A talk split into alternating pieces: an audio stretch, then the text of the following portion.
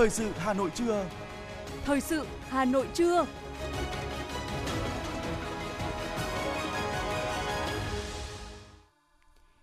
Kính chào quý vị và các bạn. Bây giờ là chương trình thời sự của Đài Phát thanh và Truyền hình Hà Nội, phát trực tiếp trên sóng phát thanh. Chương trình hôm nay Chủ nhật ngày 30 tháng 10 năm 2022 có những nội dung chính sau đây.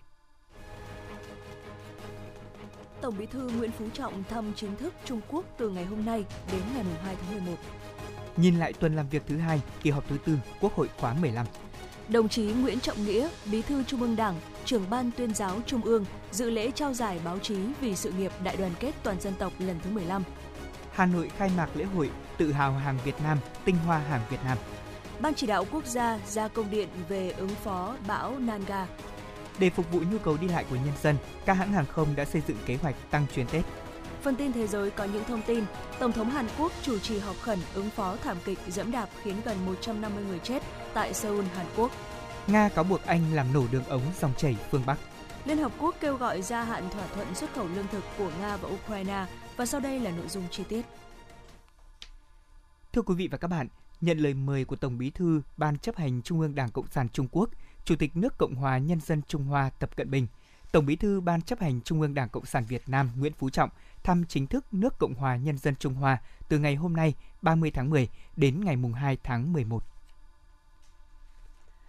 Thưa quý vị và các bạn, tuần qua, Quốc hội đã kết thúc tuần làm việc thứ hai với nhiều nội dung quan trọng. Trong đó, trạng đáng chú ý là Quốc hội đã dành chọn 2 ngày thảo luận ở hội trường về tình hình kinh tế xã hội và tài chính ngân sách.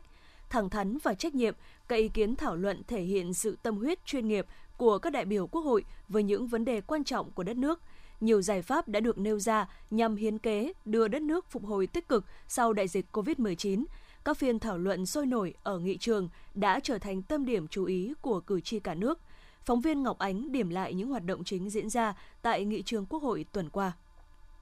Được phát thanh truyền hình trực tiếp trong 2 ngày, đã có 85 đại biểu Quốc hội phát biểu, cùng với 10 bộ trưởng cùng Phó Thủ tướng Chính phủ Vũ Đức Đam tham gia phát biểu giải trình, đưa ra các giải pháp đột phá để thúc đẩy phát triển kinh tế xã hội. Điểm sáng đáng chú ý trong bức tranh kinh tế được các đại biểu Quốc hội ghi nhận là cả 14 trên 15 chỉ tiêu kinh tế xã hội dự kiến đạt là vượt mục tiêu.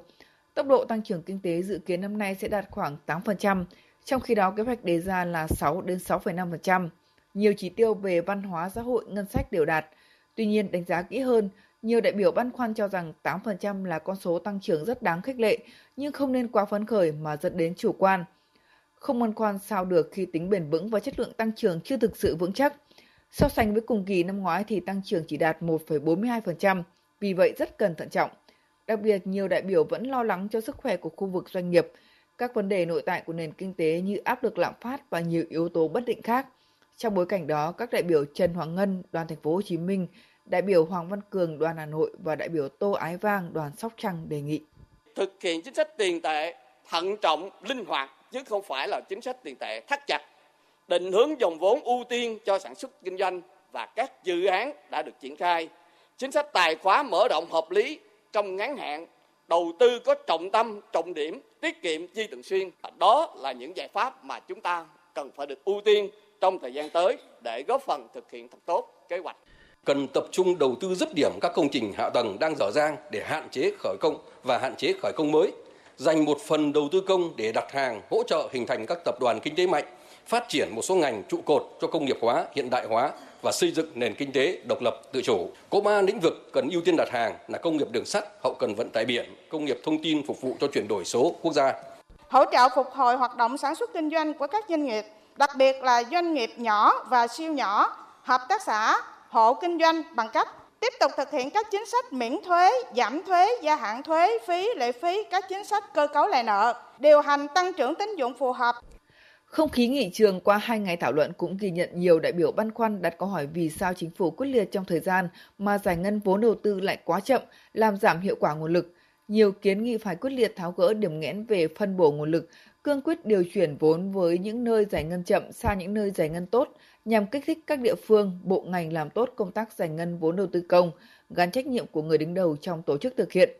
Nhìn nhận những vướng mắc có thể do quy trình, thủ tục khi triển khai các dự án, có phần do phân bổ vốn chậm, chuẩn bị đầu tư chưa kỹ. Tuy nhiên, yếu tố chủ quan của con người, bộ máy vẫn là khâu quyết định. Đại biểu Vũ Thị Lưu Mai, Ủy viên Ủy ban Tài chính Ngân sách của Quốc hội đề nghị cần xử lý nghiêm đối với lối tư duy nhiệm kỳ, cần đề cao trách nhiệm nhưng cũng rất cần một cơ chế minh bạch ranh giới giữa đúng sai phải rõ ràng để tạo công cụ bảo vệ những người trong bộ máy công quyền, khơi thông tư tưởng vì có như vậy thì hiệu quả quản lý nhà nước mới không đi xuống. Thứ tư là cần tăng cường hơn nữa trách nhiệm giám sát để đảm bảo không lạm dụng quyền lực để trục lợi cá nhân. Để giải quyết tình trạng xăng dầu, tham gia giải trình, Thống đốc Ngân hàng Nhà nước Nguyễn Thị Hồng đề nghị Bộ Công Thương có đánh giá chi tiết cụ thể, phân tích nguyên nhân dẫn đến hiện tượng thiếu xăng dầu cục bộ và có giải pháp phù hợp.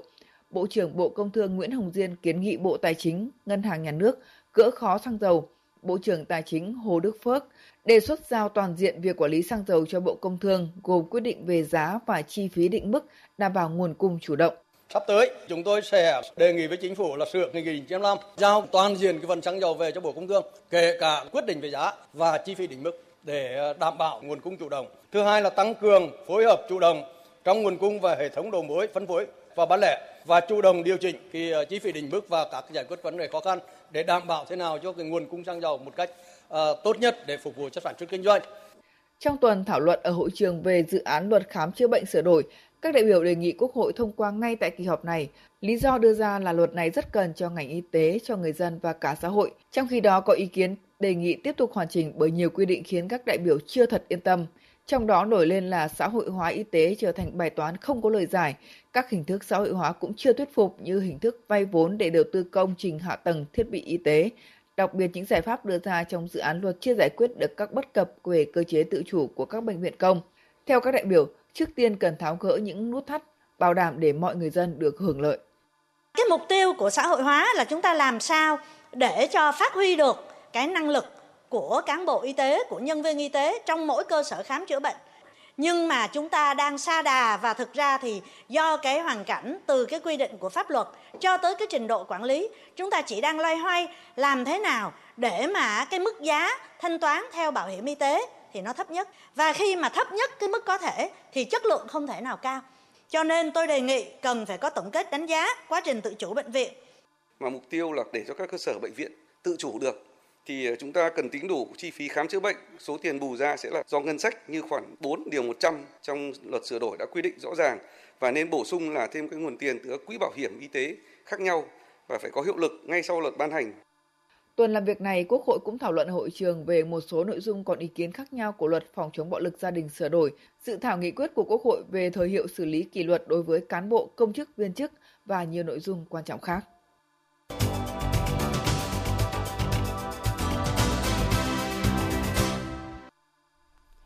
Xin được chuyển sang những thông tin quan trọng khác.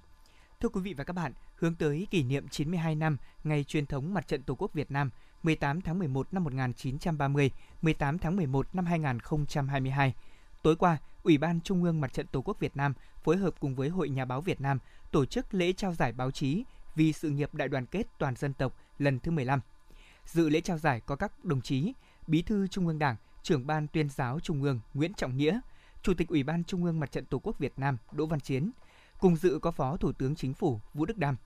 Giải báo chí vì sự nghiệp đại đoàn kết toàn dân tộc lần thứ 15 do Ủy ban Trung ương Mặt trận Tổ quốc Việt Nam tổ chức có sự phối hợp của Hội Nhà báo Việt Nam.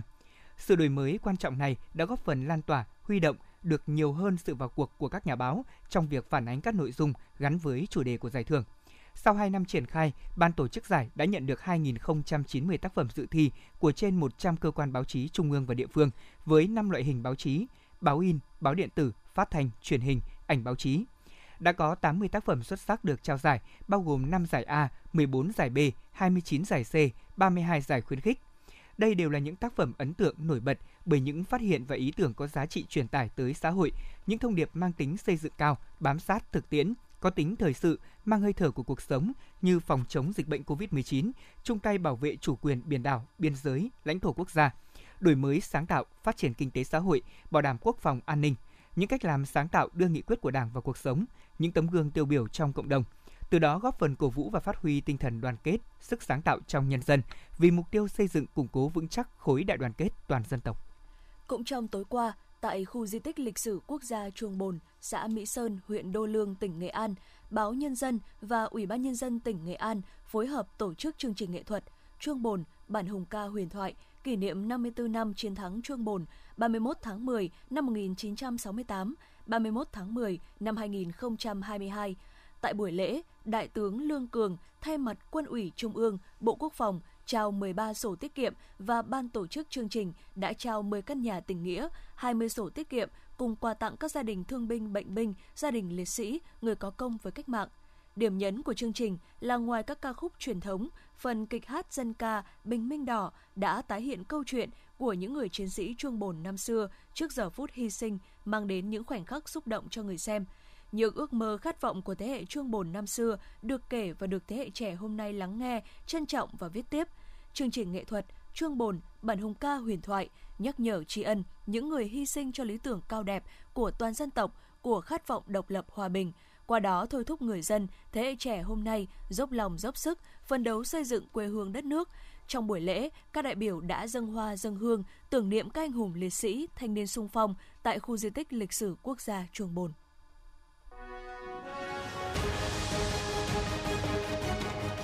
Thời sự Hà Nội, nhanh, chính xác, tương tác cao. Thời sự Hà Nội, nhanh, chính xác, tương tác cao.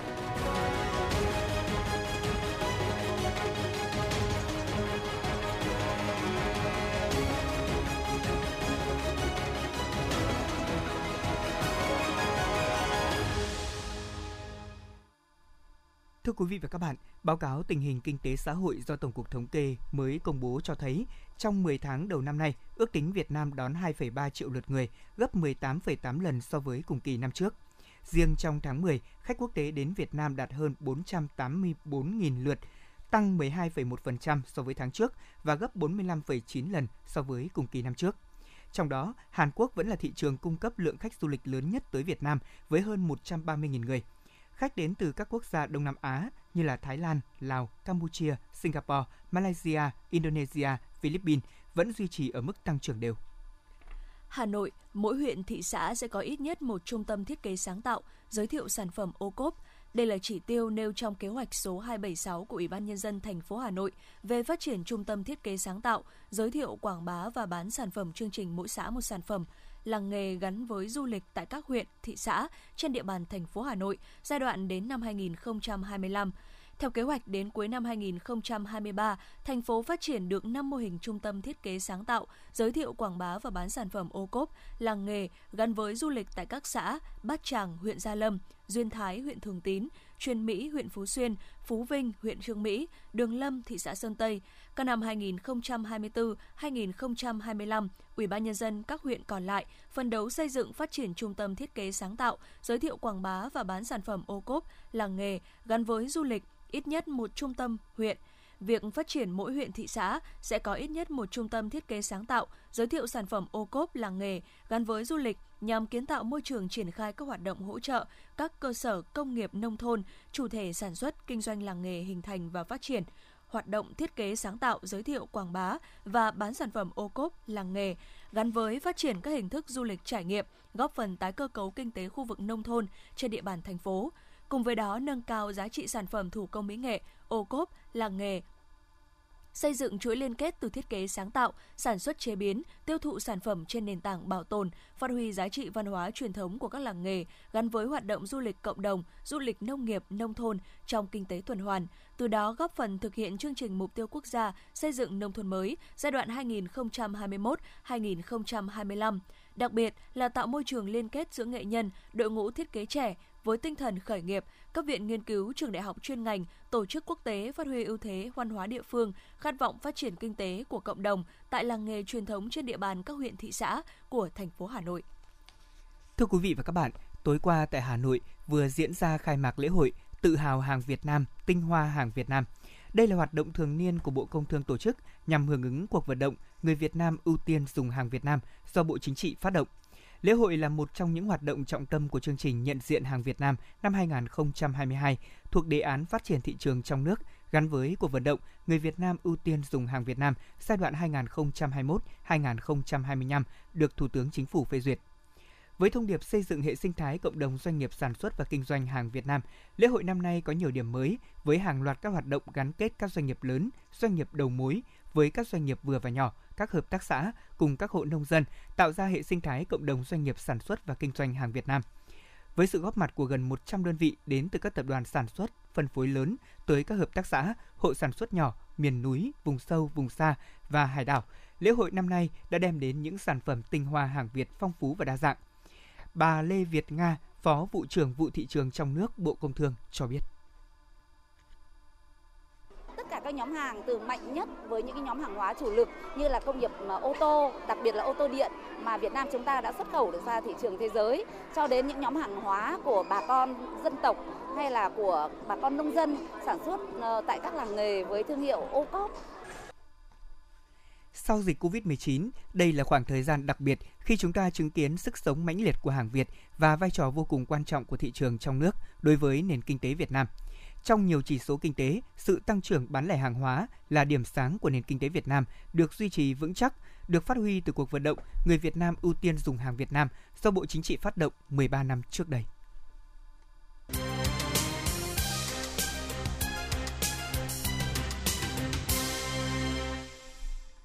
Thưa quý vị và các bạn, tại buổi họp báo thường kỳ chính phủ diễn ra vào chiều qua, các vấn đề nóng được dư luận quan tâm như các giải pháp triển khai đảm bảo nguồn cung về thuốc và thiết bị y tế cho các cơ sở khám chữa bệnh hay việc điều chỉnh giờ học của học sinh đã được Bộ Y tế, Bộ Giáo dục và Đào tạo giải đáp. Cụ thể liên quan đến việc đảm bảo nguồn cung về thuốc và thiết bị y tế cho các cơ sở khám chữa bệnh, Bộ Y tế cho biết hiện tại có gần 21.800 thuốc có giấy đăng ký lưu hành vẫn đang còn hiệu lực với khoảng trên 700 hoạt chất các loại nên cơ bản đảm bảo nguồn cung trên thị trường. Bộ Y tế đã ban hành nhiều văn bản chỉ đạo điều hành để đảm bảo nguồn cung ứng thuốc, đặc biệt là các thuốc hiếm, khó khăn về nguồn cung, qua đó đã giúp cơ sở khám chữa bệnh nắm được nguồn cung cũng như các cơ sở sản xuất thuốc nhận diện được xu hướng biến động của thị trường dược phẩm. Bà Nguyễn Thị Liên Hương, Thứ trưởng Bộ Y tế cho biết.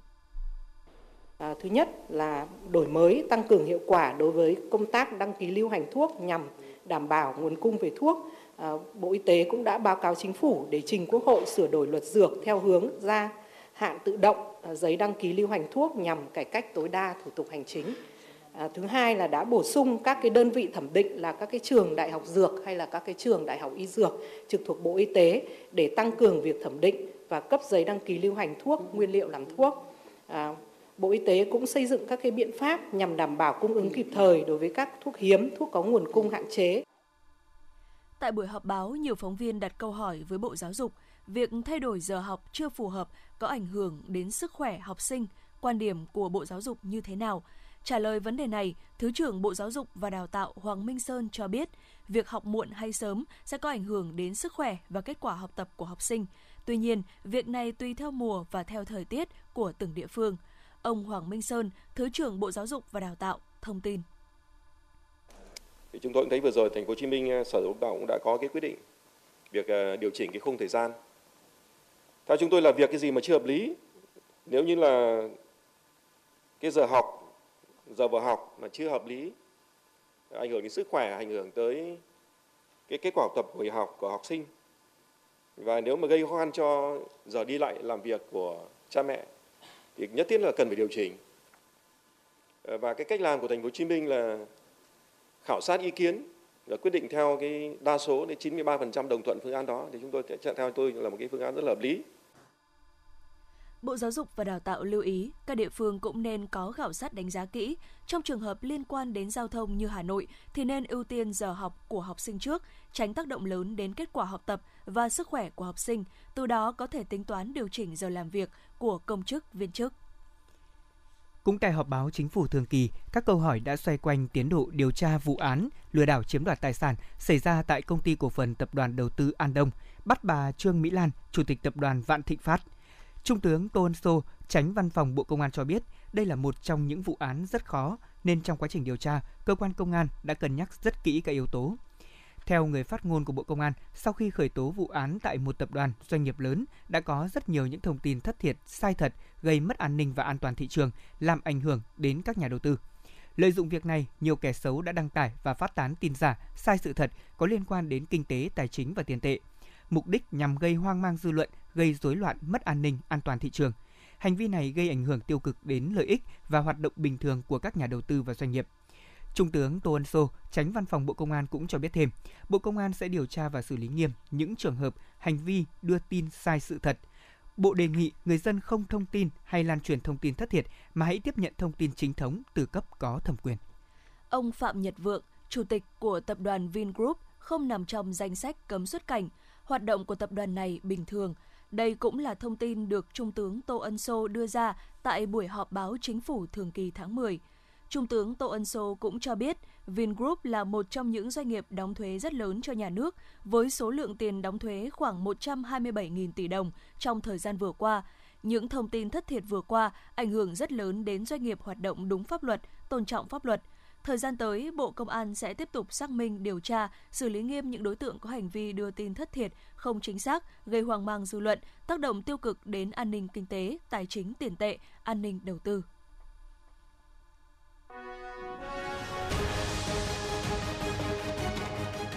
FM 90 cập nhật trên mọi cung đường. FM 90 cập nhật trên mọi cung đường.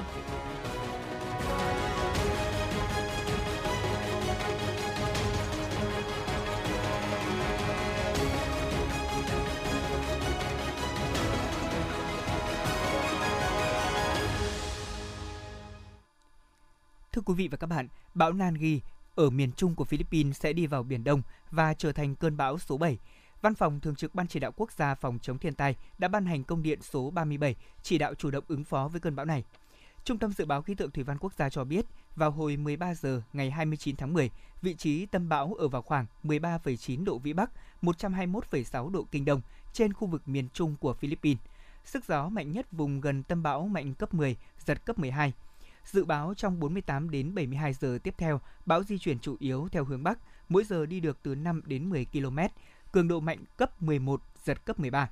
Để chủ động ứng phó với bão và giảm thiểu thiệt hại, Văn phòng Thường trực Ban Chỉ đạo Quốc gia về phòng chống thiên tai, Văn phòng Ủy ban Quốc gia ứng phó sự cố thiên tai và tìm kiếm cứu nạn đề nghị Ban Chỉ huy phòng chống thiên tai và tìm kiếm cứu nạn các tỉnh thành phố, các bộ ngành chủ động ứng phó và theo dõi chặt chẽ tình hình của bão, sẵn sàng trong mọi tình huống. Thưa quý vị, Vừa qua, Phó Chủ tịch Ủy ban Nhân dân thành phố Hà Nội Dương Đức Tuấn đã giao nhiệm vụ cho các sở ngành liên quan thực hiện thông báo kết luận của Phó Thủ tướng Chính phủ Lê Văn Thành về quy hoạch cảng hàng không quốc tế nội bài thời kỳ 2021-2030, tầm nhìn đến năm 2050 Cụ thể, Sở Quy hoạch Kiến trúc chủ trì phối hợp với Sở Giao thông Vận tải, Sở Kế hoạch và Đầu tư, Viện Quy hoạch Xây dựng và các đơn vị liên quan nghiên cứu chỉ đạo của Phó Thủ tướng để phối hợp với Tổng công ty Cảng hàng không Việt Nam trong công tác triển khai nghiên cứu quy hoạch đảm bảo đồng bộ với quy hoạch tổng thể phát triển hệ thống cảng hàng không, sân bay toàn quốc thời kỳ 2021-2030, tầm nhìn đến năm 2050 và điều chỉnh tổng thể quy hoạch chung xây dựng thủ đô đến năm 2030, tầm nhìn đến năm 2050, tham mưu báo cáo Ủy ban nhân dân thành phố Hà Nội những nội dung vượt thẩm quyền nếu có. Theo Cục Hàng không Việt Nam, để phục vụ nhu cầu đi lại của nhân dân vào dịp Tết Quý Mão 2023, các hãng hàng không đã xây dựng kế hoạch tăng chuyến Tết từ ngày 15 tháng Chạp năm nhâm dần đến hết ngày 15 tháng Giêng năm Quý Mão. Các đường bay tăng chuyến cao tập trung vào một số đường bay: Thành phố Hồ Chí Minh, Hà Nội, Đà Nẵng, Đồng Hới, Vinh, Thanh Hóa, Chu Lai, Hải Phòng, Quy Nhơn, Huế và ngược lại. Cụ thể, chặng bay giữa thành phố Hồ Chí Minh Hà Nội dự kiến sẽ có 1.901 chuyến vào dịp Tết, tăng 22% so với bình thường. Chặng bay giữa Hải Phòng thành phố Hồ Chí Minh tăng tới 54% so với bình thường, dự kiến là khoảng 1.618 chuyến bay.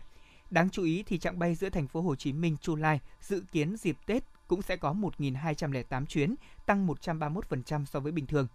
Chặng Huế thành phố Hồ Chí Minh dự kiến tăng tới 122% so với bình thường với 1.867 chuyến vào dịp Tết Nguyên đán, hay là chặng thành phố Hồ Chí Minh Thanh Hóa cũng sẽ tăng 91% với dự kiến 1.660 chuyến.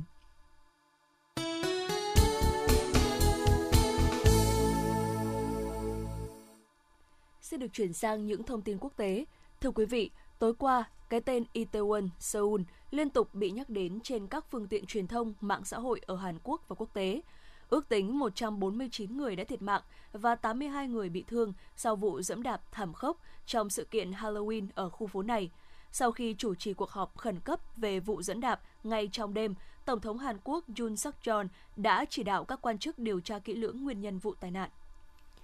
Liên quan đến vụ dẫm đạp nêu trên, theo Đại sứ quán Việt Nam tại Hàn Quốc, ngay sau khi nhận được thông tin, Đại sứ quán đã chủ động và khẩn trương làm việc với các cơ quan chức năng của nước sở tại, cử cán bộ trực tiếp tới hiện trường và liên hệ với các đầu mối cộng đồng người Việt Nam để nắm bắt tình hình, tìm hiểu thông tin và khả năng có công dân Việt Nam gặp nạn trong vụ việc. Bước đầu, cảnh sát Seoul cho biết chưa có thông tin về công dân Việt Nam bị thương vong trong vụ tai nạn này. Đại sứ quán Việt Nam tại Hàn Quốc đề nghị các hội đoàn cùng các cá nhân trong cộng đồng người Việt Nam tại Hàn Quốc nếu nắm được bất cứ thông tin nào liên quan đến người Việt trong vụ việc này, thì thông báo ngay cho đại sứ quán thông qua đường dây nóng 010 6513 6618 để có thể hỗ trợ kịp thời trong trường hợp cần thiết. Công dân Việt Nam trong trường hợp cần trợ giúp có thể liên hệ với Tổng đài Bảo hộ Công dân của Bộ Ngoại giao theo số cộng 84 981 84 84 84. Bộ Quốc phòng Nga cho rằng các quân nhân của Hải quân Anh đã làm nổ đường ống dẫn khí đốt dòng chảy phương Bắc vào tháng 9 năm 2022. Đây là cáo buộc trực tiếp một thành viên hàng đầu của NATO phá hoại cơ sở hạ tầng quan trọng của Nga. Tuy nhiên, Bộ Quốc phòng Nga không đưa ra bằng chứng cho cáo buộc trên. Người phát ngôn của Tổng thư ký Liên Hợp Quốc Stephen Dujarric cho biết, ông Antonio Guterres đã thể hiện sự ủng hộ mạnh mẽ với việc kéo dài và thực thi đầy đủ sáng kiến Biển Đen cũng như thỏa thuận đã ký kết với Nga. Cả hai thỏa thuận này nhằm bảo đảm đưa ngũ cốc và phân bón của Ukraine cũng như của Nga ra thị trường thế giới để ngăn chặn cuộc khủng hoảng lương thực toàn cầu và bảo đảm an ninh lương thực. Trong khuôn khổ thỏa thuận trên, Nga, Thổ Nhĩ Kỳ, Ukraine và Liên Hợp Quốc đã nhất trí thành lập trung tâm điều phối chung để giám sát các tàu chở ngũ cốc. Theo Trung tâm Điều phối chung, đến nay Ukraine đã thực hiện hơn 300 chuyến tàu vận chuyển và xuất khẩu được 8,5 triệu tấn ngũ cốc cùng các loại lương thực trong khuôn khổ thỏa thuận, qua đó góp phần đáng kể vào việc hạ giá lúa mì và các mặt hàng khác. Chủ tịch Ủy ban châu Âu Ursula von der Leyen cho biết khối này cam kết phân bổ 165 triệu euro để hỗ trợ Serbia và tiếp tục hỗ trợ tài chính cho khu vực Tây Ban Khan trong bối cảnh cuộc khủng hoảng năng lượng đang diễn ra ngày càng trầm trọng hơn. Tổng thống Serbia cũng cho biết nước này cũng sẽ xem xét việc xây dựng một kết nối khí đốt với Bắc của Macedonia. Điều này rất quan trọng với việc đa dạng hóa các nguồn cung cấp khí đốt cho nước này và khu vực Tây Balkan. Ngày 29 tháng 10, hai vụ đánh bom xe nhằm vào Bộ Giáo dục Somalia đã diễn ra, làm rung chuyển thủ đô Mogadishu của nước này. Theo cảnh sát Somalia, có hàng chục người thương vong trong hai vụ đánh bom xe xảy ra chỉ cách nhau vài phút, nhưng chưa có con số chính xác. Hiện chưa có tổ chức hay cá nhân nào thừa nhận thực hiện vụ tấn công trên.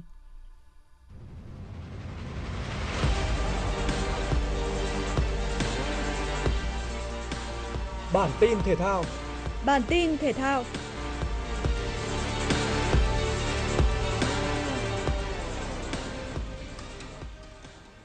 Trên sân nhà, Khánh Hòa có màn tiếp đón Cần Thơ ở lượt trận cuối giải hạng nhất quốc gia 2022. Sau khi Công an Nhân dân giành vé lên hạng sớm, đội bóng của huấn viên Võ Đình Tân buộc phải giành chiến thắng để lấy suất còn lại lên chơi ở V-League 2023. Mặc dù được đánh giá cao hơn nhưng Khánh Hòa đã bị thủng lưới trước ở phút thứ 12 với pha đánh đầu hiểm hóc của Khắc Khiêm. Tuy nhiên trước khi một khép lại, đội bóng của huấn viên Võ Đình Tân đã có bàn gỡ hòa một đều. Thủ môn hữu hậu của Cần Thơ xử lý lóng ngóng tạo cơ hội cho Đình Kha sút bóng vào lưới trống đưa trận đấu về vạch xuất phát. Phút thứ 58, Quang Minh để bóng chạm tay trong vòng cấm và trên chấm phạt đền, Lê Thanh Bình đã không bỏ lỡ cơ hội để nâng tỷ số lên thành 2-1. Phút thứ 72, Hiếu Khôi vượt qua hậu vệ đối phương và tung ra cú dứt điểm quyết đoán để ấn định chiến thắng với tỷ số 3-1. Qua đó, Khánh Hòa có 42 điểm, về nhì chung cuộc và chính thức giành vé lên chơi ở V-League 2023 sau 3 năm. Trước đó, Khánh Hòa xuống hạng sau khi về chót ở V-League 2019. Ở các trận đấu cùng giờ, Quảng Nam giành chiến thắng đậm 3-0 trước Phú Thọ, có 40 điểm nhưng chỉ cán đích thứ ba trong cuộc. Công an Nhân dân thắng Đắk Lắk với tỷ số 2-0. Đội bóng của huấn luyện viên Thái Bảo Khanh giành chức vô địch giải hạng nhất với 43 điểm và đồng thời góp mặt ở V-League mùa sau. Còn Đắk Lắk sẽ là đội phải xuống hạng. Họ có cùng 18 điểm với Phủ Đồng, nhưng thua trong các cuộc đối đầu trực tiếp. Ở lượt đi Phú Đồng thắng 3-1 và lượt về thua 0-1. Nguyễn Thị Diệu Ly đối đầu với Nejma Imitic, người Maroc ở chung kết hạng 53 kg nội dung Kumite đối kháng giải karate vô địch trẻ thế giới 2022 tổ chức tại Thổ Nhĩ Kỳ. Nữ võ sĩ của Việt Nam tiếp tục phong độ ấn tượng và thắng đối thủ với tỷ số 2-0, qua đó giành huy chương vàng đầu tiên cho karate Việt Nam ở giải trẻ thế giới nội dung đối kháng.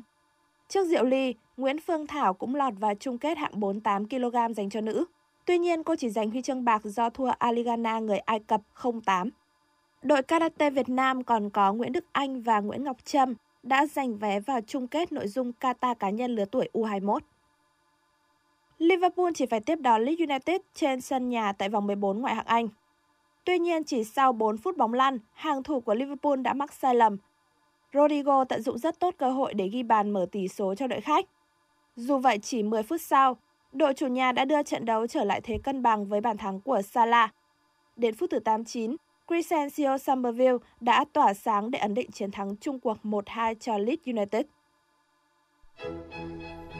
Dự báo thời tiết khu vực Hà Nội chiều và tối ngày 30 tháng 10 năm 2022. Trung tâm thành phố Hà Nội, chiều nắng, tối không mưa, gió đông bắc đến bắc cấp 2, cấp 3, nhiệt độ từ 24 đến 31 độ.